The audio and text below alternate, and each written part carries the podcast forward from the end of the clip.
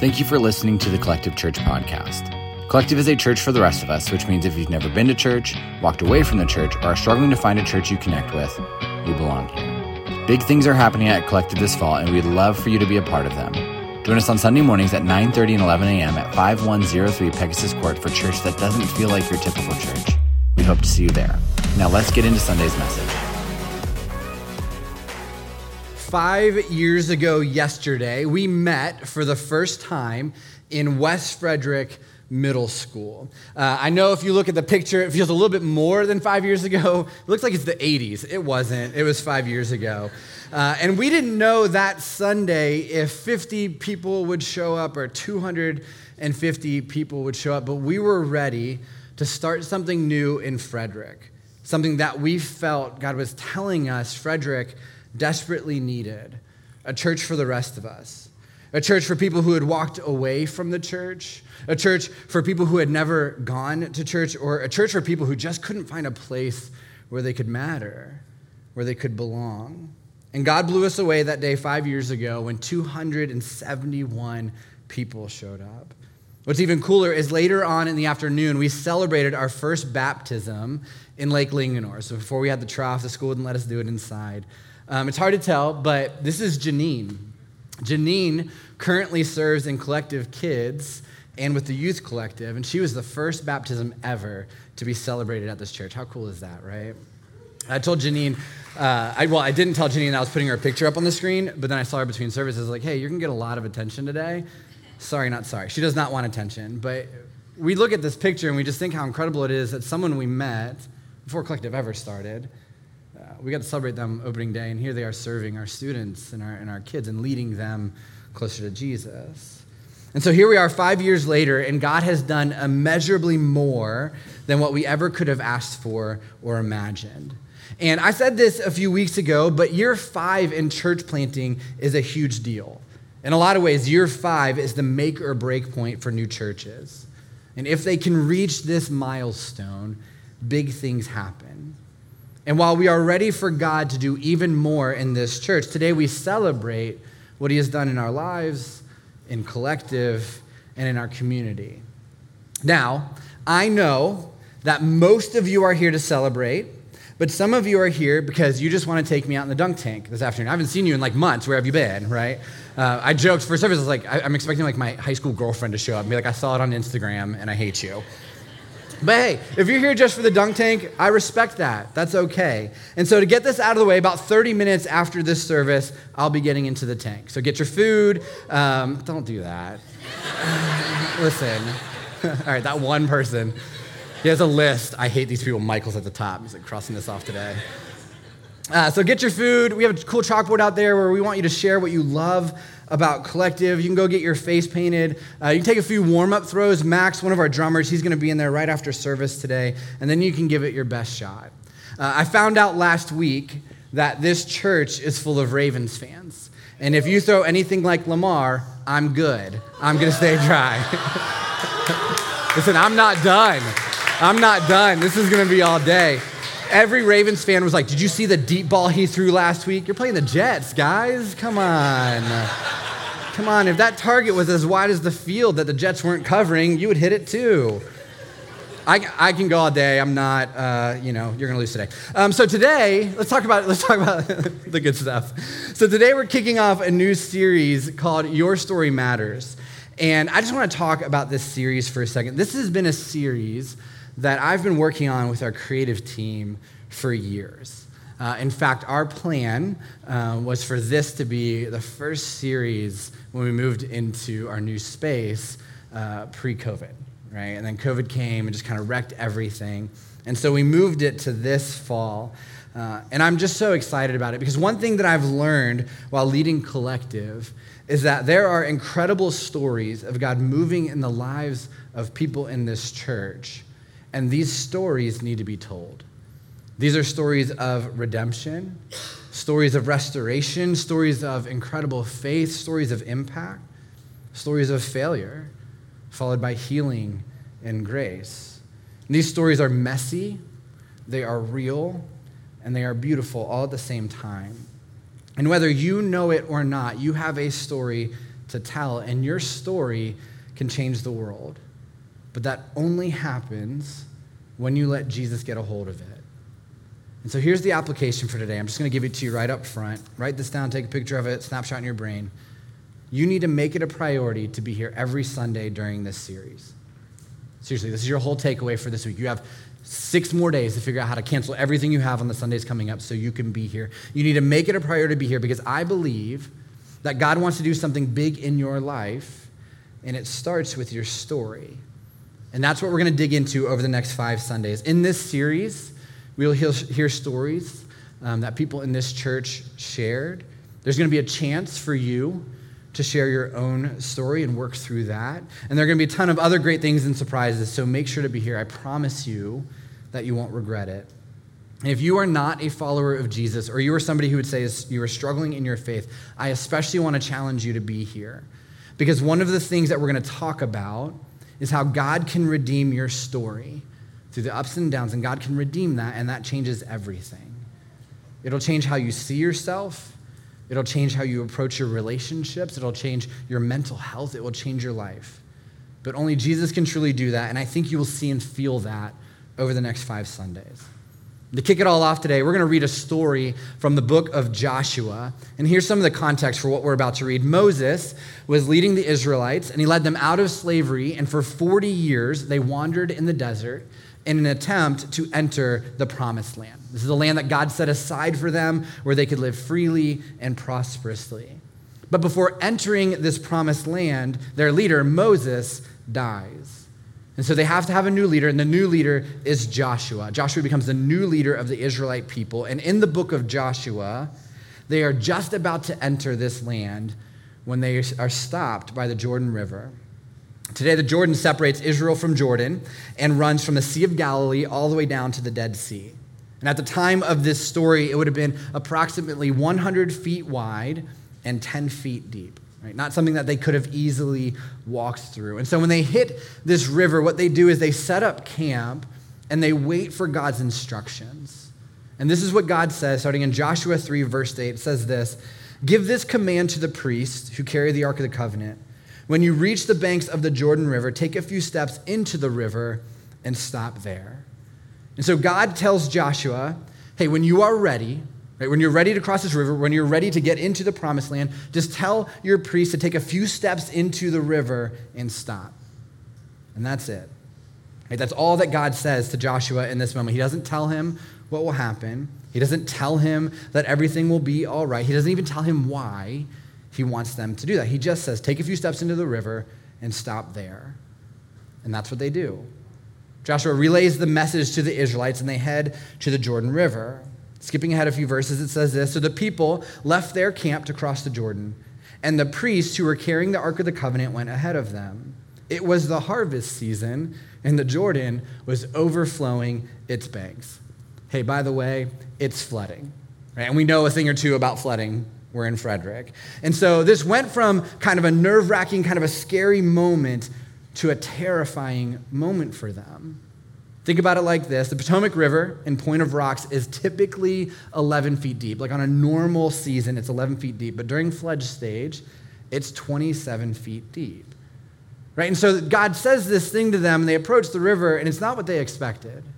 Right? They, they thought this was 11 feet deep, maybe calm waters, but what they walk into is a flood. But God says, step into the river and they do. It says this As soon as the feet of the priests who were carrying the ark touched the water at the river's edge, the water above that point began backing up at a great distance away at a town called Adam, which is near Zarethan. And the water below that point flowed onto the Dead Sea until the riverbed was dry. And so the moment they put their feet into the water, it stops. Right? God performs a miracle. The riverbed is dry, they can safely cross. The story continues Then all the people crossed over near the town of Jericho. Meanwhile, the priests who were carrying the ark of the Lord's covenant stood on the dry ground in the middle of the riverbed as the people passed by. They waited there until the whole nation of Israel had crossed the Jordan on dry ground. This is a huge moment for the Israelite people. After being slaves in Egypt, followed by 40 years of wandering in the wilderness, during which they were attacked relentlessly by other nations of people, God leads them to safety in the promised land. God tells them to take a few steps into the water, and then he does the rest. And I think this is really cool because this comes about 40 years after God used Moses to part the Red Sea in order to free the Israelites from the tyranny and oppression of Egypt. Except if you know that story, when they crossed the Red Sea, they didn't have to step into the water first. Right? God did the miracle while they were still standing on the shore. But this time, this time God says, put your feet in the water. It's almost as if God was telling the Israelites, You have seen me stop water like this before, so show me that you trust that I will do it again. Take a few steps in and see what happens. And that's what they did. Continuing in Joshua 4, verse 1, it says, When all the people had crossed the Jordan, the Lord said to Joshua, Now choose 12 men, one from each tribe. Tell them to take stones from the very place where the priests are standing in the middle of the Jordan, carry them out, and pile them up at a place where you will camp tonight. So God speaks to Joshua again, says, Hey, those guys that are standing in the middle, tell them before they come to the other side, grab these big stones, carry them out of the middle of the Jordan River, and bring them to shore. And then he tells them why. And this is what he says in verse 6. God says, We will use these stones to build a memorial. In the future, your children will ask you, What do these stones mean? Then you can tell them. They remind us that the Jordan River stopped flowing when the Ark of the Lord's covenant went across. These stones will stand as a memorial among the people of Israel forever. The story goes on and says the Israelites do what God says. They grab these stones, they walk them out of the Jordan River, and they set up a memorial as a reminder of what God had done for them. Right? It's a memorial that there's a story that needs to be shared. It's a reminder, a reminder of stories that are full of highs and lows. Right? The Israelite story that's full of brokenness and pain, a story of them trusting God and seeing his miracles. And God did not want them to forget their story. God didn't want them to forget how far he had brought them, that he had stopped the flood rivers of the Jordan. But even more than that, he had delivered them out of slavery protected them in the wilderness, brought them into the promised land just like he said he would. And this wasn't easy. This was a very hard 40 years for the Israelites. This wasn't all sunshine and rainbows, but they made it. And to honor that, to honor their story, God says, build a memorial here, a reminder for generations to come of where they had been, of what God had done, and where He was going to take them. This is part of the reason why we celebrate our birthday the way we do at Collective. Early on, we decided that every year we were going to make a very big deal because today serves as a memorial of sorts. Right, today is a day where we place down these new stones and we look back over the past year and see how far God has brought us. But it's also an opportunity for us to look at the stones we placed in the past and see what does it look like for five years of following and trusting God. Now, the real thing is, it would be really easy today for me to then go on and share all the good things, right? It's our birthday, we want to feel good about it. But the truth is, collective story is messy. Collective story is not one of just highs. Collective story is not one of just wins. Collective story has peaks and valleys, just like your story, because it is a real story. I don't know if you know this, but Collective almost failed before it ever started. As we were moving toward launch, we made the decision, I made the decision to end the partnership with our church planting organization because we didn't have the same dreams and goals. We didn't, we didn't have the same vision. Uh, Collective as a church wants to plant more churches and specifically wants to do that in this northeast area. And the organization we were with didn't have the same passion didn't have the same care for these types of people. And this created a ton of friction between us. Now, in full honesty, I might not have fired them in the best fashion, and that upset a lot of people. Uh, let me put it like this I'm a super aggressive person, so I handled it super aggressively. None of you are surprised by that. But the fallout from our breakup led to the organization that we were originally partnered with to shut down our LLC. And we lost tens of thousands of dollars because of this. We had to start over from scratch, all of our fundraising, all of it. And this felt impossible. After we found a new church planting organization that had a similar mission and vision, we came to Frederick and began to look for a location to call Collective Home. And the first 30 places we talked to said no. We even had a real estate agent tell us that Frederick didn't need another church. But then on opening day, 271 people showed up highs and lows. And it keeps going. In the fall of 2019, we were busting at the seams at West Frederick Middle School. So we started a capital campaign to get into our own space. And our goal was to raise $250,000, and this church crushed it because that's what this church does, and committed over $330,000. But you all know what happened next. In 2020, COVID shut everything down, and we became a church without a home. And so we started looking for a place that we could lease. And we found this space and we thought it was perfect. So we began the permitting process only for the owner to back out right before we signed the lease. And we lost $20,000. Right? And that led us to the space we're in right now. This space was not our first choice, but it was either Pegasus Court or having to continue to only do church online. And we did not want to continue to only do church online. And what's crazy is that the original space that we, space that we looked at, that we really thought we'd end up, that we thought God was very clearly telling us this is where we needed to be, there wasn't any room for future growth. But we didn't think that was a big deal because we didn't think that we would need it. And the good news is that this space does have future room and we need it. And in six weeks, we're opening up the new collective kids space. On top of that, we needed to raise $75,000 to make that happen, and we raised 135. I mean, I had to promise you guys I would get into a dunk tank just to make it happen, but it's going to be worth it because I'm going to stay dry the whole entire time. Last bit of trash talk for now. But it's a story full of highs and lows. We have watched students who have grown up in this church put their faith in Jesus and get baptized.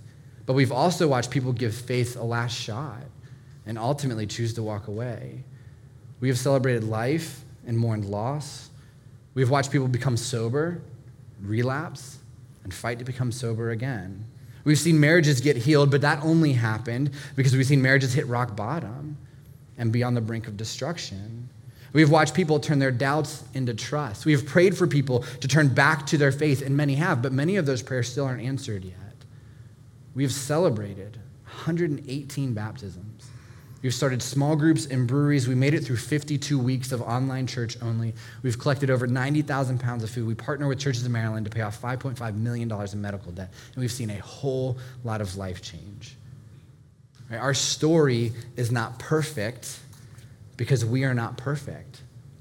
Our story is messy because we are messy. Our story has had the highest of highs and the lowest of lows. But here's the thing we have felt God's presence through all of it. When we've been in the valleys, we've been comforted by God, and we've been reassured that we are not alone, and He will get us through that season. When we've been on the peaks, we've been in awe of what God can do through a group of messy, broken people just like us.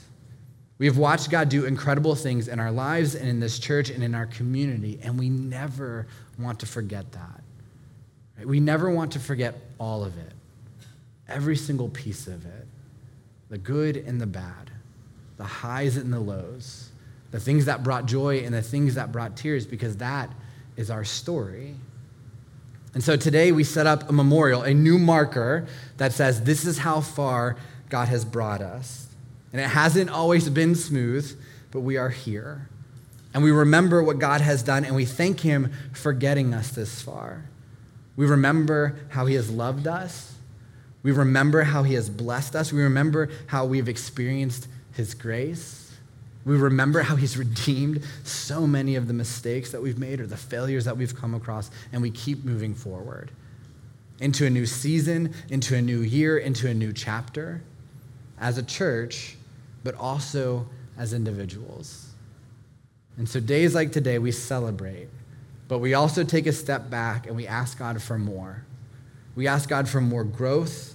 We ask God for more grace. We ask God for more life change, and we keep going, trusting God in what He wants to do in this church and in our lives because we know God can do immeasurably more than what we ask or imagine because He's done it before and He'll keep doing it. Let's pray. God, thank you so much for what you've done in this church. And God, we're just so grateful for opportunities like today where we can pause and we can take a step back and look at the whole story, not just the good parts, but the bad parts as well. And God, even through those highs and lows, we can see how far you've brought us. God, we can see how you've been working. We can see how we've grown because of what we've been through. God, we can see how you've redeemed every bad thing that's ever happened and created collective to be what it is today. And God, we are so thankful for that.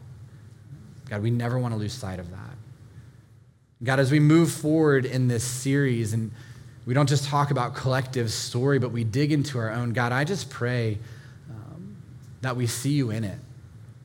God, that we see you in the great moments, but God, we also see in the moments that feel lower than anything we've ever felt before. Because, God, we know you are there in all of those things. So, God, as we dig into this, as we wrestle with our story, as we wrestle with our faith, God, we just pray that you use it to change the world, to change the city, to change our families. Because, God, ultimately, our stories point back to you, the good and the bad. God, thank you for all that you're doing in this church. God, uh, we pray for more. God, you tell us to ask for more, and that's what we're doing. God, we want to see more life change. We want to see more recovery. We want to see more marriage healed. We want to see more students put their faith in you. God, we want it all. And God, we just pray that as we continue to look at that and fight for that, uh, God, as we continue to serve in order to create opportunities for that to happen, God, we feel your presence when it goes well and when it doesn't, um, because that's our story. God, we thank you and love you and pray these things in your name. Amen.